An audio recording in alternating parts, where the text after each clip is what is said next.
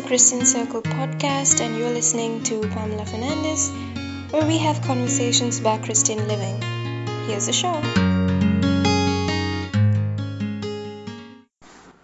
Hi everyone, it's April 2017, which means in 16 days we'll be celebrating Easter. Yes, Easter is going to be here in 16 days, so I'm so excited about that, but we're still in Lent at the moment. So, because of that, we're actually going to be doing um, another podcast on the three pillars of Lent. Now, this is from Charles Johnston, um, our guest for today, who is also um, a blogger, a very prominent blogger. You must have read his blogs at Now That I'm a Catholic. And in keeping with Easter, which is also a time for gifts, we're going to be giving mugs this month. Yes, we're giving mugs, and I know the rafflecopter was broken last month. I don't know why it just wouldn't show up on the WordPress site. So we're going to do um, a rafflecopter this time again, but we're also going to use the contact forms. So if you're interested in winning a mug for Easter, then please send your name and email address to uh, through the contact form. And uh, hopefully we will enter you in into a raffle. And we will be giving one mug this month as a gift to um, our surprise winner, whoever that is. So, without keeping you on the podcast, let's go over to Charles Johnston. Uh, well, my name is Charles Johnston. I live in uh, Arizona, United States, and I recently uh, converted to Catholicism mm-hmm. after being a Christian pretty much my entire life, and uh, just you know started writing, trying to. Uh, I run a blog that I try to you know connect with regular everyday people. Okay, right. So mm. you've talked about these uh, basics of the three, you know, this, these three pillars of Lent. So tell us how does this make us be in, uh, a better people? Tell us about these three pillars. Well, really, uh, Lent. When I was in RCIA, that's the process in mm-hmm. which you become Catholic. Yeah. Uh, they called Lent the pure the, the purification and enlightenment, and I really like that. And so I kind of keep that to myself. You know, as I when I think about Lent, I remind myself it's purification and enlightenment Mm-hmm. And it's really, you know, a time to kind of prepare yourself for, because there's such a glorious thing, you know, the yeah. resurrection of our Savior. So it, it really reminds us of this glorious event that's coming, Easter, and it prepares us for it, just the way Jesus prepared for his, you know, his ministry beginning by 40 days in the desert. Yeah. And, uh, you know, Moses was on the mountain twice for 40 days meeting with God, and Elijah walked to Mount Horeb to meet God, you know, 40 mm-hmm. days. Yeah. It's very symbolic to the 40 days of preparation for something you know amazing that's about to happen and you know I can't think of anything more amazing than Easter. Yeah. So that's really an amazing thing. That's a good preparation to. It's through the darkness because Lent's kind of a dark time. You know, you, you know a lot of a lot of people going and confessing and you know uh, penance and mm-hmm. stuff like that, almsgiving and penance and abstaining from meat and fasting. So there's a lot of things going on during Lent and it really is. It's a good time to prepare for the light that comes at Easter. You know, you really enjoy light more after darkness. You know what I mean? Yeah. I think that's how it really helps us be a, a good, a better Easter people. And you mentioned uh, three things. You mentioned prayer, you mentioned uh, almsgiving, and you mentioned abstinence. Uh, first thing about prayers. I mean, I went through your uh, blog, and and I must say, uh, maybe no no one's told you this, but that you actually put all those things in that because I incorporated a few things and I remember you said the rosary was uh, you you do minutes. it never takes me 22 minutes. yeah. It's more like 40 minutes for me. but um, well, I got quick. One of my uh, one of my parish priests here. Yeah. Whenever you go to confession with him, it's it doesn't matter if you stub your toe or if you committed serial murder. It's the rosary is your penance, you know. So yeah. I got a little faster with the rosary because of that. Because so it does. It literally, it didn't matter what I. I thought the first time I went to him, he gave me a, say a rosary as penance. I was like, oh man, I really, I messed up this week. But then the next week I went back and it was just like I lost my temper with my kids once. Okay, say a rosary. I said, okay, this just must be his normal thing, you know. So, so take us through the entire list of all the suggestions you made for increasing prayer. Right. Well, I had a yeah, I had a list, and uh, after the initial when I initially published it, I actually forgot my favorite I don't know how I done that, but I forgot my favorite Lenten prayer practice, and that's Stations of the Cross. So I really want to start out with that one. Even before I was Catholic, I loved praying the Stations of the Cross, just because it really it focuses you on the the passion of Jesus. Yeah. You know, the first through 14th station. Yeah. I had the pleasure of being in Jerusalem a couple of years ago oh, wow. in the Church of the Holy Sepulchre, okay. and at uh, I think it was three or four o'clock every day the Franciscans lead a procession around inside the Church of the Holy Sepulchre, praying the Stations of the Cross, and that's just if there's something you can experience in your life, one pilgrimage to make, I'd have to definitely recommend that. But even through the streets of Jerusalem, they have the actual places, Okay. and it was uh, I think it was Saint Francis is the one who Saint Francis of Assisi popularized mm-hmm. the Stations of the Cross for pilgrims that couldn't make the trip from Europe to the Holy Land because of the mm-hmm. Crusades and because mm-hmm. of you know, the Islamic conquest and stuff.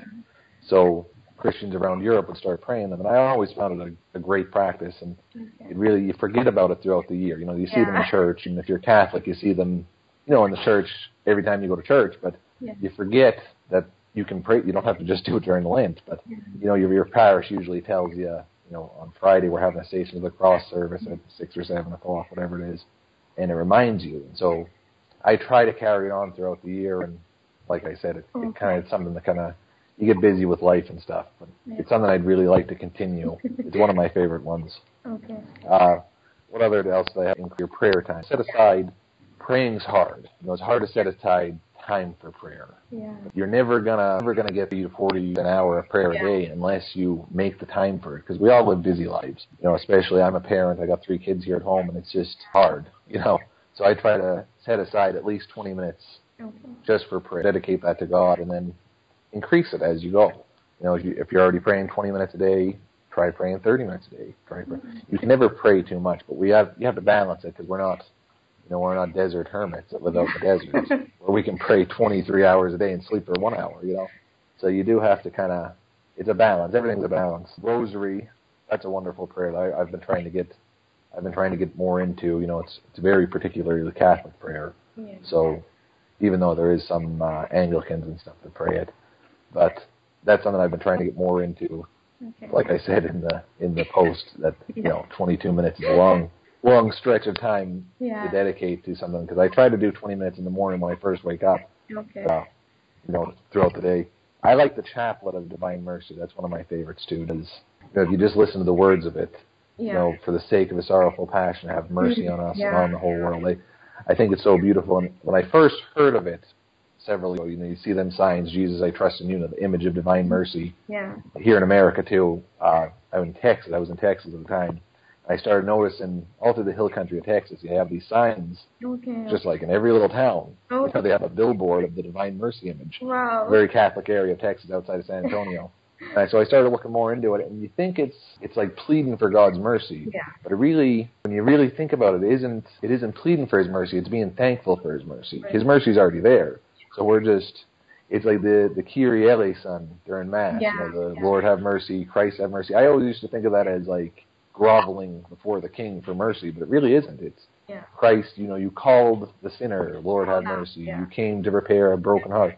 You know, it's it really is. Christ has already offered us His mercy, so we're just being thankful for it. So that's one of the reasons I love the Chaplet of Divine Mercy. And then uh, what else do I have there? Scripture readings. You know, that Saint Augustine said, "We speak to God through prayer, Yeah. and God speaks to us through the Word of God, through the. Scripture." So I think it's yeah, it's really great to try to read as much as you can, at least a few minutes a day, a, few verses.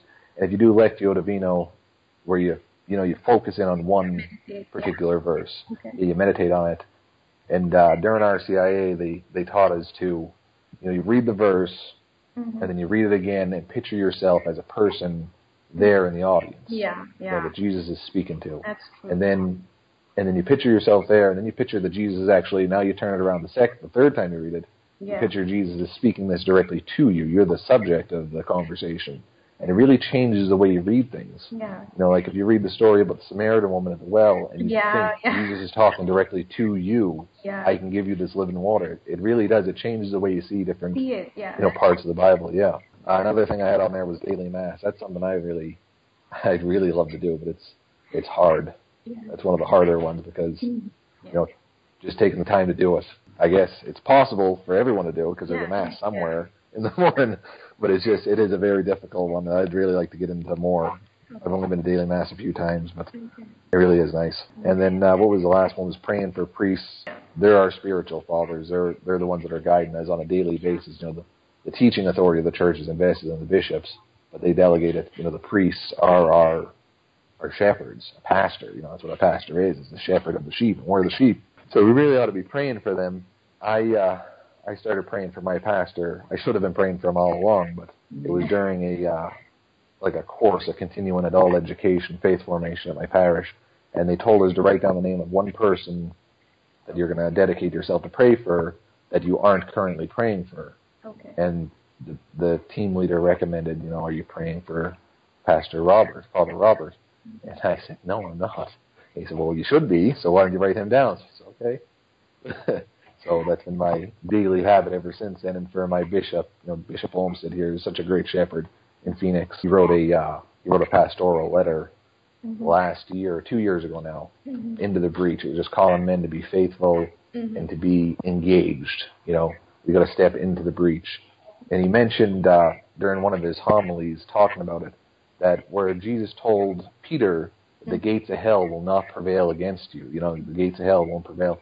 He said the gates aren't an offensive weapon. That means that we're supposed to go to the gates of hell and storm the enemy. You know what I mean? Like we're not supposed to be on the defense. We're supposed to be on the offense out there, trying to win souls for Christ. And that was really, that really touched me. And so I really, I, I pray for him every day too.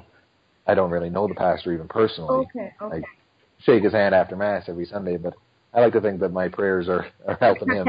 You know, because that's a pretty big responsibility. He's the he's the head, of the lead pat. Uh, but there's three priests now. We just got a fourth one actually oh. about a week ago or two weeks ago, Okay. and uh, they're missionary priests too. They're from the Apostles of Jesus. They're uh, an African missionary organization, and I really think it's great that Africa, Africa for so long was the the territory that was being evangelized by the Yeah. church, Yeah. and now they're sending missionaries around the world. I really think it's a testament to the Yeah. to the global universality of the church. Now, these this entire list that you've had, I know a lot of people will incorporate this, and after Easter Sunday, they're probably going to forget about it, or you know, they're going to slack off. So, how would you suggest making this, uh, incorporating these things so that they stay on even after Easter? You know, you have this this prayer regimen even after Easter. Well, first off is you know don't try to do it all at once. Yeah. That's number one. You know that's how New Year New Year's resolutions just fall by the wayside by January second and third because everyone's going to be you know this great person that's going to do all these things. Yeah. So, You just you know just pick one, pick one from that list, mhm. and just incorporate that. Once that becomes you know kind of ingrained in your daily life, pick Mhm. another one. You know, just add one at a time. We got to develop them as habits. You know, yeah. modern society is so focused on breaking Yeah. bad habits, but we really don't talk about developing good habits. Good habits. Yeah. That's what you have to do. You have to develop a good habit. You don't you don't quit smoking, you know, quit Yeah. doing all these different things all and you know, go on a diet, start going to the gym. You don't do it all in one day. You gotta kinda ease yourself into it. I think if, you know, for myself as an example, one of my Lenten practices last year was uh well, because I'm Catholic now, no meat on Fridays during Lent, you know? Okay. Yeah. But then I carried that through the year and it's just Yeah. become a habit that now Friday comes around, I don't even consider eating meat on Yeah. Fridays. Just because it becomes such a habit. You know, it's Yeah. Friday, no meat. yeah. So that's the kind of thing you got to do. You got to just kind of incorporate it into your daily. Set 10 minutes aside during the day to say the Chaplet of Divine Mercy. Just do it every day. Uh, I'm not sure if you're aware, but uh, we have this uh, practice, um, especially in Southeast Asia, where at certain parts of the day, it's the university or the hospital or somewhere, they gong uh, a bell. Like at 12 o'clock, you have the Angelus, 3 o'clock, you've got the Divine Mercy. So it's just a constant reminder that, you know, uh, Right. you're in God's world or, or you're with Him instead of just being on your own, doing your own thing. So I Right. think even in doing something like that, remembering at different parts of the day can kind of help. Right, yeah.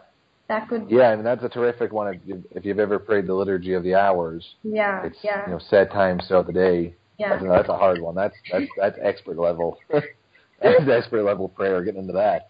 But, yeah. yeah, they have like set times. It is. It is. That's my uh, my local parish started on Okay. Wednesdays Okay. before mass. They have uh, they used to have a rosary after.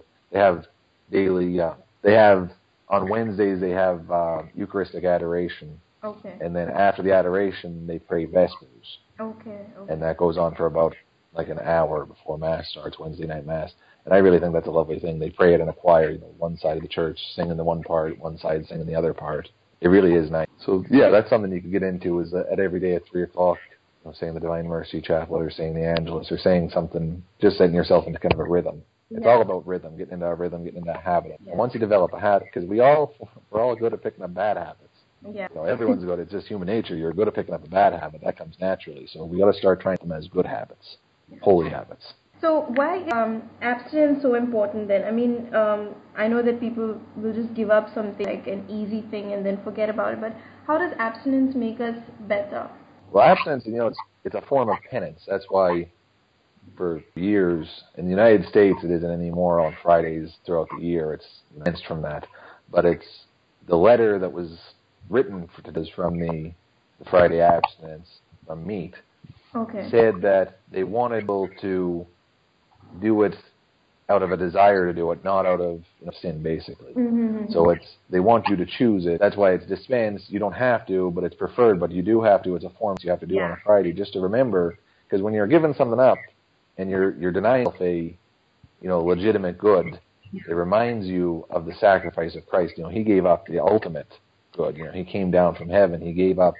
What was it Paul said? He, you know, godliness wasn't something to be grasped at. That He emptied Himself and took on the form of a slave and humbled Himself to death on a cross. You know, Jesus gave up everything for us just to take on humanity. Never mind the whole dying on the cross part. Just coming down from from heaven, He gave up so much for us. So giving up a little bit, it kind of you know it it unites you with Christ in Yeah. a way that it reminds you of His sacrifice, and especially on Friday. I think a, a Friday penance, a Friday abstinence is really special because that's you know Good Friday Yeah. and every day of the year, just like every Sunday can be, uh, you know, a mini Easter Sunday, a small Yeah, Easter Sunday. yeah. So every Friday of the year is a, a mini, a mini Good Friday. So it reminds us really, it really reminds us to unite ourselves with Christ, to really unite ourselves with His suffering in a small way. You know, it's not having a cheeseburger on a Friday. Don't compare to being nailed to a cross, but it's just a small way to to remind ourselves of what Christ done for us. And people do that with a lot of things. You can do it with, you know, Catholics have to do it with meat on Fridays during Lent. That's a Yeah. rule. Yeah. That's a law. But Yeah. you can do it with other things. Like people give up things like uh, sweetener in their coffee, or they'll give up coffee altogether. I don't know how they do that, but there's sodas, uh, you know, different things. Give up watching TV and stuff. But when people start giving up, when they start using Lent as a diet, that's mm-hmm. what happens a lot in America. They say, "Oh, I'm going to give up chocolate. I'll lose all kinds of weight during Lent." You're missing the point. Yeah. Yeah. You know, you're missing the point. And another thing too is you can abstain from meat, but then eat lobster on Friday, and that, you know, while you're still you're maintaining the letter of the law, Yeah. you're really violating the spirit of the law. Yeah. Because another thing that abstinence does is it unites us in solidarity with the poor. Because meat, for so many centuries, was a luxury item. Yeah. Yeah. It's So if you eat. Yeah. yeah, I mean, a lot of parts of the world, in, in Yeah. America, it's not. Fish is more expensive than steak in a lot of places. You know, so it's actually me having a cheeseburger is more solidarity with the poor in America than a piece of halibut. As strange as that sounds, you know, Yeah. but it's the truth. But it, that's what it was for. That was one of the reasons it was for for years was solidarity with the poor. And in a lot of parts of the world, people can't afford to eat meat, Yeah. and it's good to remind ourselves of that. That you know we're privileged to live. You know, I live in America where I can have red meat 24 hours a day at every meal. A lot of people can't. Yeah.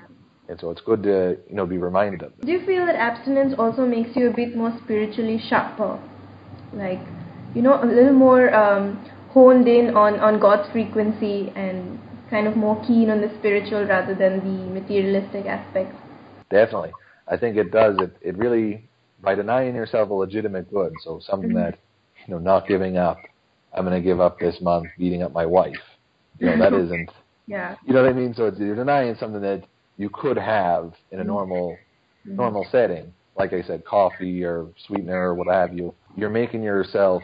You know what I mean? You're denying a legitimate good, so you're kind of focusing your mind more on things and not just on Christ's suffering and on the cross, but just on God in general. You're reminding yourself when you don't have that, why is it I don't have that? It's for you know to, to sharpen the mind, and also, you know, the the church. If you look at Mass itself, just just look at the Mass during Lent. We abstain from saying Alleluia before the Yeah. Gospel, and we abstain from the Gloria.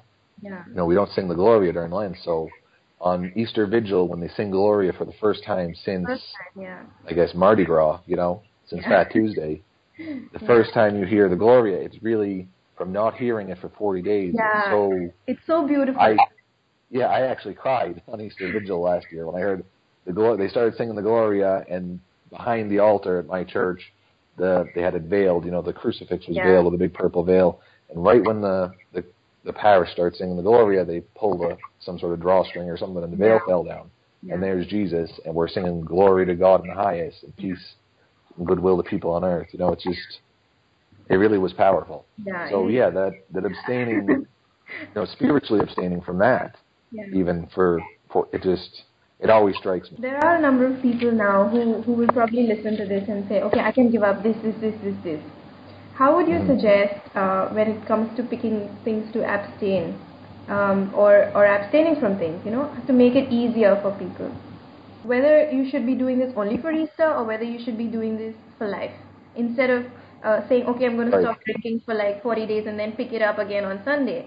Um, you know, something, what practical tips would you say um, can make abstinence uh, a more meaningful or better, easier for people? Well, the practice of giving something up for Lent, you know, abstaining from something for Lent is really it's kind of an optional thing. It isn't really required from Mhm. by the church.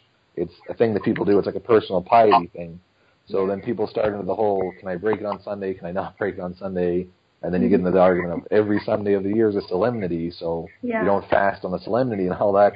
And it's it's optional anyway. So if you want to break it on Sunday, go ahead. I just think it's harder if you. I used to give up soda. I haven't drank soda in a couple of years anyway, but I used to give up soda Okay. every Lent. Mm-hmm. And the couple of times I did decide to break it on a Sunday, on Monday it was so much harder not to have a Coke. It Yeah. just makes it more difficult on yourself. I I find it easier just to go all the way through, just power through it. But if it's something you want to do, I think abstaining from things is definitely a great spiritual practice. Okay. You know, like the the church in America at least on Fridays throughout the year, abstaining from meat is optional. But I think it's a great practice. I've been doing it for a couple of years now, or Yeah. yeah, a couple of years now, just the Fridays throughout the year, and I think it really is a great because it reminds you every Friday. You know, I wake up and I I get breakfast and I go get lunch, and I'm at somewhere get lunch. And I say, oh man, I forgot it's Friday. I'll have a salad, and it just it reminds me why am I doing this? Yeah. And it, you know, it kind of refocuses. It's it's just Yeah. a daily, a weekly reminder. So I think abstaining from something, you know, on a yearly basis is a good thing. I would recommend don't pick something, you know, don't pick like if you love coffee, don't pick to abstain from coffee year round because that just isn't going to Yeah. work. Yeah. You know, so pick something that you can do, Yeah. baby steps basically. Yeah. Pick something you can do, uh, and grow into it. You know, if you want to give up a certain kind of meat once a week, you know, you want to fast a certain like no chicken once a week, and then you can expand it to beef and pork, and you know, just go all the way around until finally you're not eating anything on Wednesday. You're fasting the whole day, or Fridays too. You know, so just kind of work your way into it is what I'd recommend. Don't don't jump in with both Jump- feet. Yeah. Yeah. All right. So the third thing on your list was the spirit of um, was alms giving, basically. And I uh, I know that this has been a, a big issue because I know over here a lot of people are struggling with the economy and things like that. So it's not really uh, out of the heart, you know. We do it with with a lot of uh, grudge and and mourning and. So what is this the spirit of almsgiving for Lent? The true spirit of almsgiving. the true spirit of almsgiving. Well, St. Francis of Assisi said, you know, in giving we receive. So you got to remember that Yeah. when you give, if you give with a, you know, not begrudgingly and not, Yeah. you know, not, not expecting anything in return. So if you give to somebody and you expect something in return from them, you're not giving, you're investing. You know, that's that's not an alms. That's that's an investment. So if you, it's like the, the old etiquette of you don't invite someone over to a you know dinner that you want to mm-hmm. return. It was an old thing, but you don't you don't give expecting a return because that's that's not almsgiving. That's an investment. Mm-hmm. I think the spirit of almsgiving it's it's got to be you know Jesus said to give with a cheerful heart. St. Paul actually said to give with a cheerful heart in Second Corinthians. You know, so we gotta we gotta imitate Christ.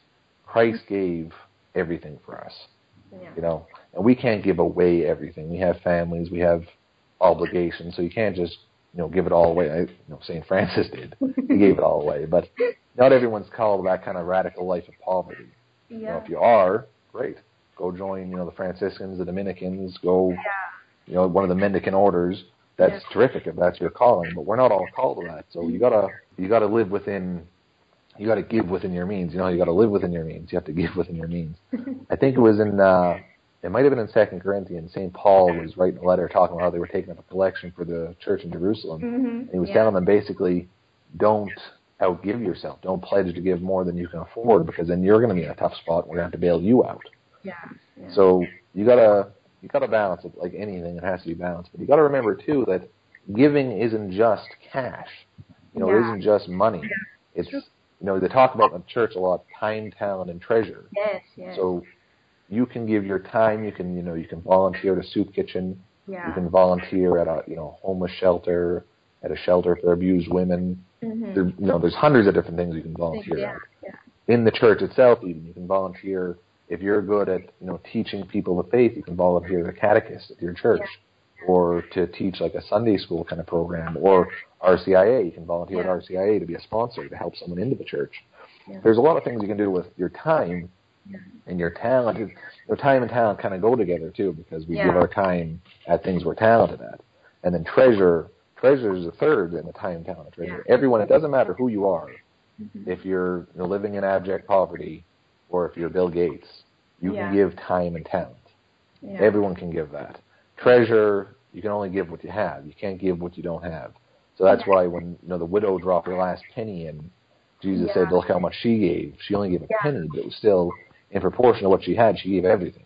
Everything. Or she was like the Mother Teresa of the gospel. We should actually be incorporating this into our lives all the time. Yes. No, but we just do this for Lent and then we do the rest of the year happens to be I don't know something else happens to us.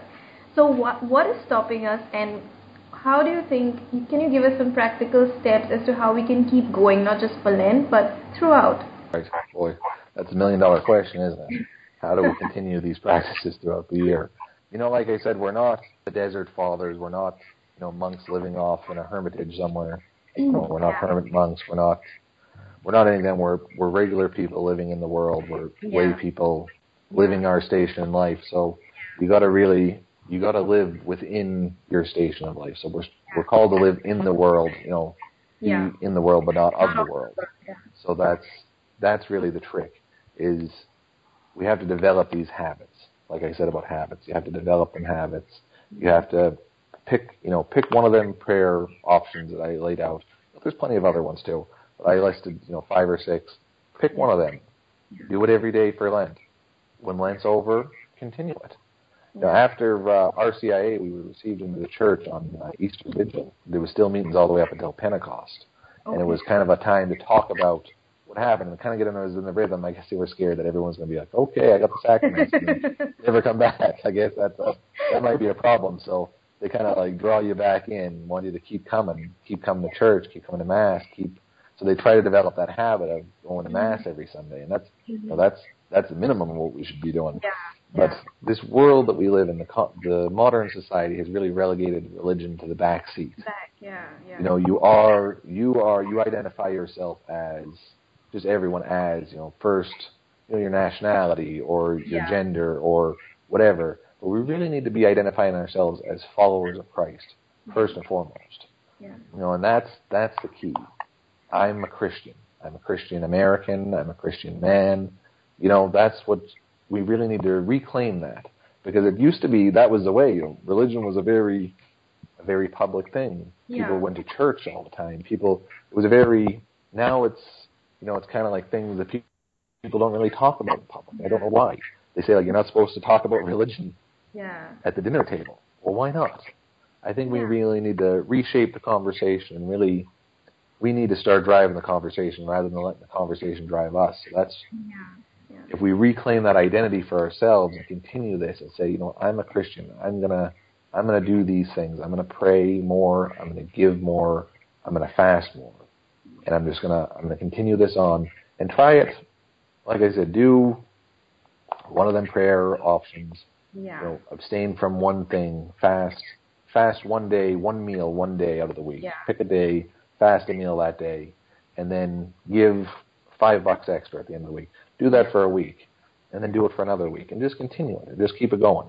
You know, Tell us a little bit about your uh, blog and also tell us where we can find you. well, my blog, it's it actually started out a couple of years ago. I started writing uh, articles here and there for Catholic365.com, Yeah. and uh, you know, the funny thing is, I hadn't written anything longer than a text message since I left school years ago.